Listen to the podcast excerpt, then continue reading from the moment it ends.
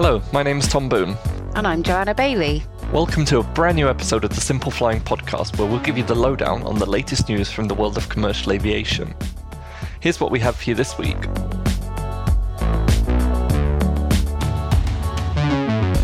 Coming up today, Tom will see where Etihad is flying its biggest bird soon, while I look at the latest from engine maker Rolls Royce. I'll tell you about a hair raising near miss for American Airlines, while Joe looks at a translation blunder that had the internet in stitches. Finally, Tom will give us the lowdown on what it's like to fly with Fly Dubai. So now you know what's in store. Let's get on with the show. And I think before we start, really, I did just want to say thank you to all of our listeners because we got our Spotify wrapped yesterday, and the numbers on it were quite impressive. And uh, a little shout out to the 888 of you who we are the top podcast of. Um, but speaking of um, being an amazing podcast, I think it's time for Tom's A380 Podcast. That's right. I'm going to dive straight in with the A380 news. And this week's A380 news is about Etihad, who uh, over the summer brought their Airbus A380 back to service quite by surprise, I would say. You know, like Tony Douglas, before he was saying the brand is Riyadh, the brand is Riyadh, the brand is Riyadh, was always saying never say never. And that was about the A380 coming back. He never wanted to say, they wouldn't bring the A380 back, but at the same time, he never confirmed they were looking at it. But then finally, earlier this summer, um, Etihad said they'd bring the, or they did bring the A380 back to service. I was on the second inaugural flight of that. Um, the the Heathrow to Etihad uh, to Emirates uh, UAE after it had flown UAE to to Heathrow. Mm. But um, now they've they're, they're, broadening their horizons because Etihad has um, decided that from April 22nd, 2024, it's going to begin flying the Super Jumbo to, or as Joe likes to say, the flying forehead to uh, JFK, uh, New York's John F. Kennedy Airport. So uh, this was announced on Wednesday, and the upgraded car- uh, service is going to see the carrier switch out the current 787 Dreamliners, uh, that's the Dash 9, uh, for the A380 on one of its two daily services to New York. So this is going to add almost 1,500 weekly seats on the route. Um, mm. It's not insignificant. Mm. This means that um, obviously New York's going to be the second A380 service re-added to Etihad's um, network, and that's following Heathrow. But you know, are we going to see more A380 routes? Before the pandemic, Etihad was flying to Sydney's uh, Sing- uh, Kingsford Smith Airport, Melbourne Airport, Paris Charles de Gaulle, and um, Mumbai. Uh, I'm not going to say the name of that airport because I will get it horrifically wrong. Um, but you know, it, it the the di- big difference is that when it was flying to these air, uh, airports, it had a lot more A380s in service. I think right now it's only got three, and there's a fourth one coming back. Um, so you know, it would. I don't see the whole fleet coming back and the whole glory days of old rejoining mm. the Etihad uh, A380 network. But you know, I will take what I can get. Um, definitely. It's um, chatting about it. You know, um, the new CEO or new. I keep calling him new. He's been in the role for quite a while now. Um, mm. But that's a chap called Antonaldo Neves, and he mentioned putting the A380 on the popular New York route makes sense as we satisfy customer demand for more capacity, further growing our expanding network. The fact that our new route to Boston, Etihad's fourth US gateway, will open on 31st of March, three weeks before our A380 starts flying to New York, underlines our ambitious growth plans.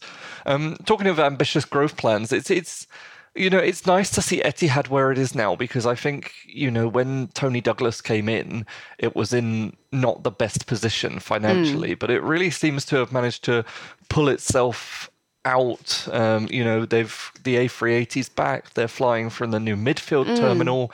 Um, so kudos to Etihad. Well, last year was their first profitable year for a long time, wasn't it? I think. Yeah, maybe even ever. I think, but I'm not sure. it was certainly for many years. I think, you know, a lot of that is down to Tony Douglas's management and, you know, just mm. kind of streamlining the whole operation. I think it was a very wasteful operation back in the day, but he did a very good job of setting it up for success. And hopefully we'll see uh, mm. Antonio, is it? Nevers um, pushing it forward.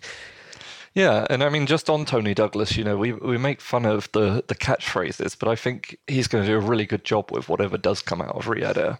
Oh, they're building a really strong team over there. I'm hmm. excited mm. about the start of that airline. But uh, more about Riyadh Air another day because I want to talk a little bit about Rolls Royce, who obviously makes some of the engines used by uh, Tom's favourite A380 and uh, lots of other aircraft. Have to do a bit of a link there. Um, so Rolls Royce had a big capital markets day this week, which kind of set out its um, its strategic direction for the future. Let's say so. The company's been in some financial trouble for a little while. Um, they've got a new CEO in place, Tufan Erginbilgic, if I pronounce that right. And he has been doing a strategic review for about six months now, um, the, re- the results of which were revealed this week. One of the most interesting parts of that research and what they were talking about this week is the potential to return to the narrow body market. Uh, so I'll read you what he said during the presentation. He said, We believe we are well positioned to re enter the narrow body market by choosing a partnership approach for the next program. Our UltraFan technology is a vital step towards this at the right time. With the right partner, we will decide the next steps. So it's not the first time Rolls Royce has indicated that it wants to get back into the narrow body market. In fact, back at the Paris Air Show in the summer this year, um, the CEO told reporters that they wanted to and that they were almost ready to do so. Um, during that interview, they expanded on the role of the UltraFan, and the CEOs told Reuters that actually that engine has been designed in such a way that it can be scaled down all the way to narrow body size. So everything they're doing on that great big engine right now is applicable to lots of sizes of jets, and that's kind of really interesting in the design theory behind it. Um, but he did warn that any new aircraft projects are likely a decade away, so I don't think they're going to be kind of soon offering an alternative to the Pratt and Whitney for the A320 Neo, for example. I think it will be a new narrow body aircraft that comes with a Rolls Royce option. Um, however, you know, Rolls Royce hasn't been involved in narrow body engines for, uh, I think it's about 12 years now. Um, last time it produced narrow body engines was when it was part of the International Aero Engines joint venture, which was with Pratt and Whitney and some other partners. And back then they produced the V2500, which was a very successful engine used across the A320ceo family. But when Airbus re engined the family for the A320 Neo series, Rolls Royce was cut out of the loop and kind of on its own merit as well, because according to Air Insight, Rolls was actually offered the geared turbofan by Pratt and Whitney, which is obviously the technology used in the PW1000G for the IAE joint venture. If, he, if they'd accepted that, it would have kept the company with a foothold in the narrowbody segment. But at the time, Rolls Royce was pushing a three spool design that it thought was going to be the next narrowbody engine. And in fact, it even ended up taking Pratt and Whitney to court for patent infringement relating to the fan blade design of the GTF. Um, that case was actually decided in Pratt and Whitney's favour in the end. So Rolls Royce hasn't been in the narrow body market. It has been making, of course, engines for business jets very successfully. Um, Gulfstream Stream G650, Bombardier Global Express, even the Boeing 717 all use Rolls Royce technology. Um, and in fact, just recently, the Pearl 700, which is for the new Gulfstream 700, got its FAA type certification. So smaller engines aren't out of their wheelhouse whatsoever. Um, however, they've got lots of work to do before they start looking at kind of diversifying anything like that. Um, so, you know, Erginbilgic has got to turn around this financially struggling firm, and he has promised to deliver 2.8 billion pounds, which is 3.5 billion dollars, of operating profit in the medium term, which is up from a guidance figure of around 1.8 billion dollars for this year. So the turnaround begins in earnest, kind of now. Um, but the company's already announced uh, job cuts of more than 2,000 workers from its global workforce. So it's obviously a balance between kind of cutting down the expense expenses and also boosting the profitability. Another thing that was really interesting was that it's phasing out Rolls Royce Electrical. So it's looking to divest anything that it doesn't see as being a core business interest for the future. They've been doing a lot on Rolls Royce Electrical, actually. Um, I don't know if you remember, they made a small electric plane in 2022 that actually broke the world speed record. Um, now, Rolls Royce says that the electrical division will either be scaled back or exited completely in order to send more money to high priority streams such as the UltraFan. So I don't think we'll be seeing the company returning to narrow bodies anytime soon, uh, but the focus for now is definitely still on the wide body engines. Um, in fact, the CEO reckons that their potential in the wide body market will grow faster than the actual market in the current years. Um, of course, it provides engines for lots of wide body aircraft like Airbus A350, Boeing 787, A330 Neo, Boeing 777, the list goes on. Um, but I think, you know, it's a great opportunity for Rolls and going back into the narrow body market, particularly when there's such a lot of contention going on with the options available, could be a really good move for it in the future. Mm. Well, I mean, speaking of the options available, I always find it hilarious when they're saying how they've secured orders from, you know, like Air India and um, Emirates on the, the A350, but you know, that's not really a big win to me because you can't buy a 350 without them. But um, that's a discussion for yeah. another day. Well, you're going to fly it on pigs. yeah. I wanted to talk a little bit about a, a slightly hair-raising incident that when that happened in um, New York, and it actually went unreported for quite a while. Um, I think it happened around the t- the 10th uh, or the 9th or 10th of November, but it's only just come to light. That is that an American Airlines uh, aircraft, I think it was a 321 that was going into New York, had to adjust its um, its approach slightly because it was landing adjacent to another aircraft, but that aircraft ended up going on the wrong, uh, intercepting the wrong localizer. So, um, American uh, two, Flight 28 was, uh, it took off on the 9th of November, landed on the 10th of November. Um, but it was cleared for the ILS on 22 left. Uh, there was also a Pilatus pilot that was um, that was a Tradewinds flight, and that was cleared on the 22 right localizer.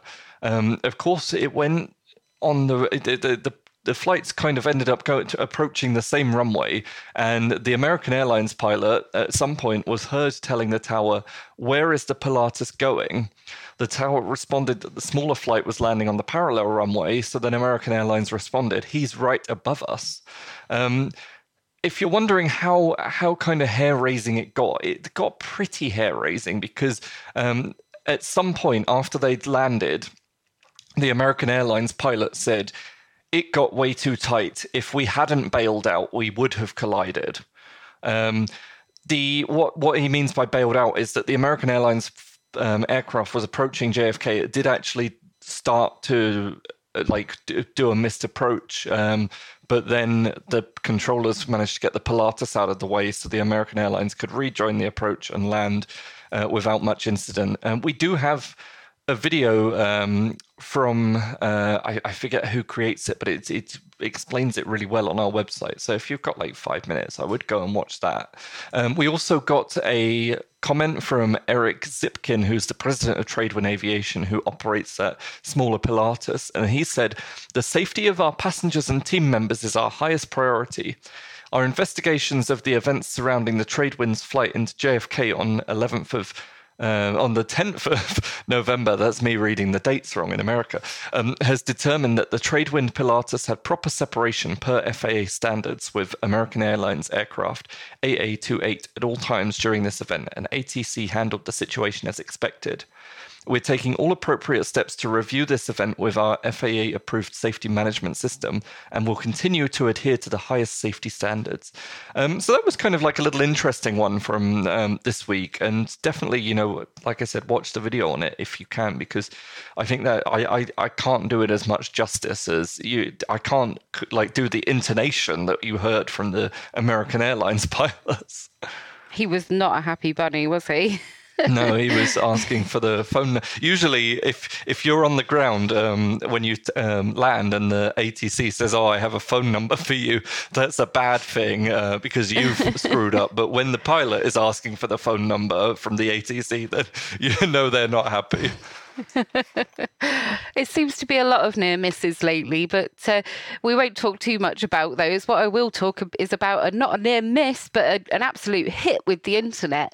Um, because, you know, things get lost in translation. That happens. And as reporters, we often use Google Translate when we're researching our stories and trying to find stuff from publications from other countries. It always risks that something won't exactly translate quite perfectly, but at least we're not preparing printed menus for an airline. well, China Go Eastern on, Airlines. China Eastern Airlines fell foul of a less than optimal translation recently when one of its passengers spotted an unusual item on the starter menu for their flight. On the menu, and a photo was shared online to prove this, it was listed as imported dog food with okra, which sounds delightful, I have to say. Um, restaurants in China have been known for their interesting English translations. Um, I've seen people sharing things with food described as roasted husband and uh, human skin, amongst other things. Um, it's not clear exactly what the imported dog food dish was, uh, but people have posted images on social media of that food when they've ordered it, and it looks like some quite nice looking meat served on a bed of vegetables. But who knows? Um, China Eastern Airlines are notoriously difficult to contact as Western reporters. So we did try and ask them, but they haven't got back to us. Um, on the same menu, though, there was another menu option that caught social media's attention, which was the dragon bone soup. Um, contrary to what the name might suggest, there aren't any dragons in it at all. It's a, a traditional soup made with pork or chicken keel bones. Um, but I kind of got interested in this whole topic and started looking at how airlines have been caught out with bad translation in the past. So China Southern once offered a snack package, you know, one of those just kind of as you start the flight, you get a little pack of nuts or something. And it was labeled as airline pulp, which just sounds lovely. Um, Air China distributed moist towelettes with the English label on top that read wet turban, needless wash. and it's not only Chinese airlines that struggle with their translations either. It can happen to the best of us. Braniff Airlines, back in the 1990s, wanted to, to, to promote its new all leather first class seats in the Mexican market. It launched a campaign it called Fly in Leather. Unfortunately, when you translate that to Spanish, it becomes Vuela en Cuero. And when you say en cuero, it sounds exactly like encuero when pronounced, um, which means naked, which transformed the campaign into Fly Naked. I mean, we've seen some passengers do that. I don't. I don't think I'd want to sit on a leather seat naked. I find them a bit kind of sticky, but you know, each to their own. Um, there was a French passenger on an Aer Lingus flight who was sent into a bit of a panic. Um, there was an English translation played over the loudspeaker which said, "We're entering some turbulence. You know, please return to your seats." Quite a normal occurrence. Unfortunately, when they played the French tra- French translation, they accidentally played one that said, "The plane is about to crash." this is an emergency. The plane is ditching. brace, brace, brace, that sort of thing. Poor lady, she must have been terrified. And a final one, which is to do with Rolls Royce. So it kind of links to my previous story, but it's not exactly aviation. Well, you know the little mascot on the front of their cars, which is uh, called the Silver Shadow. Well, it was originally going to be called Silver Mist, um, which is quite nice, quite ethereal, I think. Um, but unfortunately, in German, the word mist means manure or CRAP Luckily, somebody at Rolls Royce's headquarters spotted that problem at the last minute, and the name was changed forever to Silver Shadow. So I thought that was quite a nice one where they avoided the complete blunder. oh, you had to tell me this uh, like 10 days before I'm flying with China Eastern, but um, I think that was the business class menu. So maybe in the, the economy class, we'll get some cat food. it certainly won't be imported dog food, it'll be domestic dog food at best. Yeah yeah, we'll see. Well, I think it thankfully gets catered in Frankfurt, so uh, fingers crossed. But um, I wanted to wrap up briefly, very quickly, by talking about my wonderful experience with Fly Dubai because they very kindly flew me out to the Dubai Air Show and back a couple of weeks ago. And uh, very kindly, they put me in business class with, they have a wonderful throne seat in business class. So, in case you're not sure what the throne seat is, it's um, you know, if you've got a business class that's got a 2 2 configuration, then behind it you'll have a 1 1, which kind of fits in between the two seats. So your feet will go into the table between the two seats in front of you, and then um, the two seats behind you, their feet go in your tables. Um, it's hard to describe. But you end up with it, double tables, don't you? It's like you've got two consoles, one either side. Yeah, it's, it's wonderful. You feel well. That's why it's the throne seat because you feel like a king with all of this space. Um, and you know, I I really loved it. Um, the, I'm not going to go too deep into it because I could probably talk for two hours on this, but you know, both way. One thing that really struck me is that Fly Dubai. It's a triple. Uh, it's a seven three seven. So like three four crew. I think there are four crew on both of our flights. Um, but one member of crew, even you know, if there's only one passenger in business class, there's one member of crew whose sole job it is to look after business class. So on the way out, there were only six of us, and the lady, I think it, her name was Anne, took such good care of us, you know, just constantly checking in. Do you need anything else? But not in an, annoy- an annoying way, because I've had that before where they won't leave you alone. And uh, But this was very respectful, you know, like just maybe once an hour or so, like, can I get you another drink? Do you want a snack? Um, the food was there okay the segue the food was a bit hit and miss you know. On the way out i had chicken pancakes. They were to die for. Mm, um, but then lovely. on the way back it was breakfast time. So i had a uh, frittata mm. uh, which was like a it was basically it, the way I describe it is like a block of egg, yes. like kind of like jelly egg uh, with potato and spinach in, and you know, I really didn't enjoy that. I didn't want to waste it, so I did. I felt like I really had to force it down, though. It came with mm-hmm. chicken sausages, which were decent, and mushrooms, which were lovely, uh, and a nice bowl of fruit. But the the frittata itself was not really anything to write home about. But you know, I sent pictures of the footwell to Joe, and she's like, "No, there's no way you're going to sleep comfortably on there because uh, it's." It, it, looks a bit like a coffin, you know, like only the bit where your feet and legs go. It looks so narrow. I was like, you look like you're in a plastic box there. yeah, yeah. I mean, eh, you need to get comfortable, but once you get comfortable, you can sleep because mm. on the flight back, you know, even though it was a morning flight, you know, it took off at 10 a.m. or so. Um, but my eyes were so heavy, and I ordered my breakfast, and before it even came, I'd fallen asleep, so they had to wake me up to eat this. Um, but as soon as that was done, you know, I was straight put the seat into flatbed mode and I slept until 10 minutes before landing. Nice. They woke me up and they were like, You need to get up now because you need to put your window shades up, sit up, put your three point harness on, everything. So, um, but you know, that's when you know you need a sleep. Um, but Definitely. you know, all in all, it was a really nice flight. And I was saying this, I know um, the the flight was uh, provided very kindly by Fly Dubai, but I've also flown Emirates Business where Amadeus has paid for it. So, you know, the the comparison is two flights that were very kindly provided by other companies. But you know, I if I had the choice, I would always pick Fly Dubai Business over Emirates Business, and the main reason mm. I give for this is like the front seat is nice, and obviously if you're on the triple seven with Emirates, you've not got direct aisle access. Um, mm. You've I don't I, I, don't even think some of the seats are lie flat, but it was just the level of service and the quietness of the cabin because these big 40 seat business cabins, there's always something happening. Um, yeah. The, the, there was stuff happening in this smaller cabin, but, you know, with six passengers, you know, it's not always someone getting up for the loo or so and so, you know, mm. and it was mm. just so much calmer and you really noticed the serv- the level of service. So, you know, I genuinely, How if many I was people given the could choice, there be? So you can have a maximum of 10. Oh, okay. That's a really small business cabin. 10 yeah it's 2 1 uh, 2 2 2 1 1 2 2 nice. and it was full on the way back. But even then you know it was not horrific. Mm. so you know i would i would pick them out if i was given the choice. I'd love to go. I'd love to have a go on fly dubai. They seem like such a forward thinking airline and with their dreamliners coming mm. now as well which is so exciting. Maybe they'll be uh, you know reaching more destinations in the future it wouldn't surprise me if the 787 goes into uh, Stansted at some point, and now with Ryanair flying from Cornwall to Stansted, you're golden. Low cost flights all the way to Dubai. but I think we've just got to applaud these low, these uh, airlines that are putting the lie flat seats on the narrow body aircraft. I mean, this was unheard of five years mm. ago, and now there's multiple airlines doing it. But Fly Dubai was one of the first, and they've got a great product on board. So thanks for sharing your experience with us there.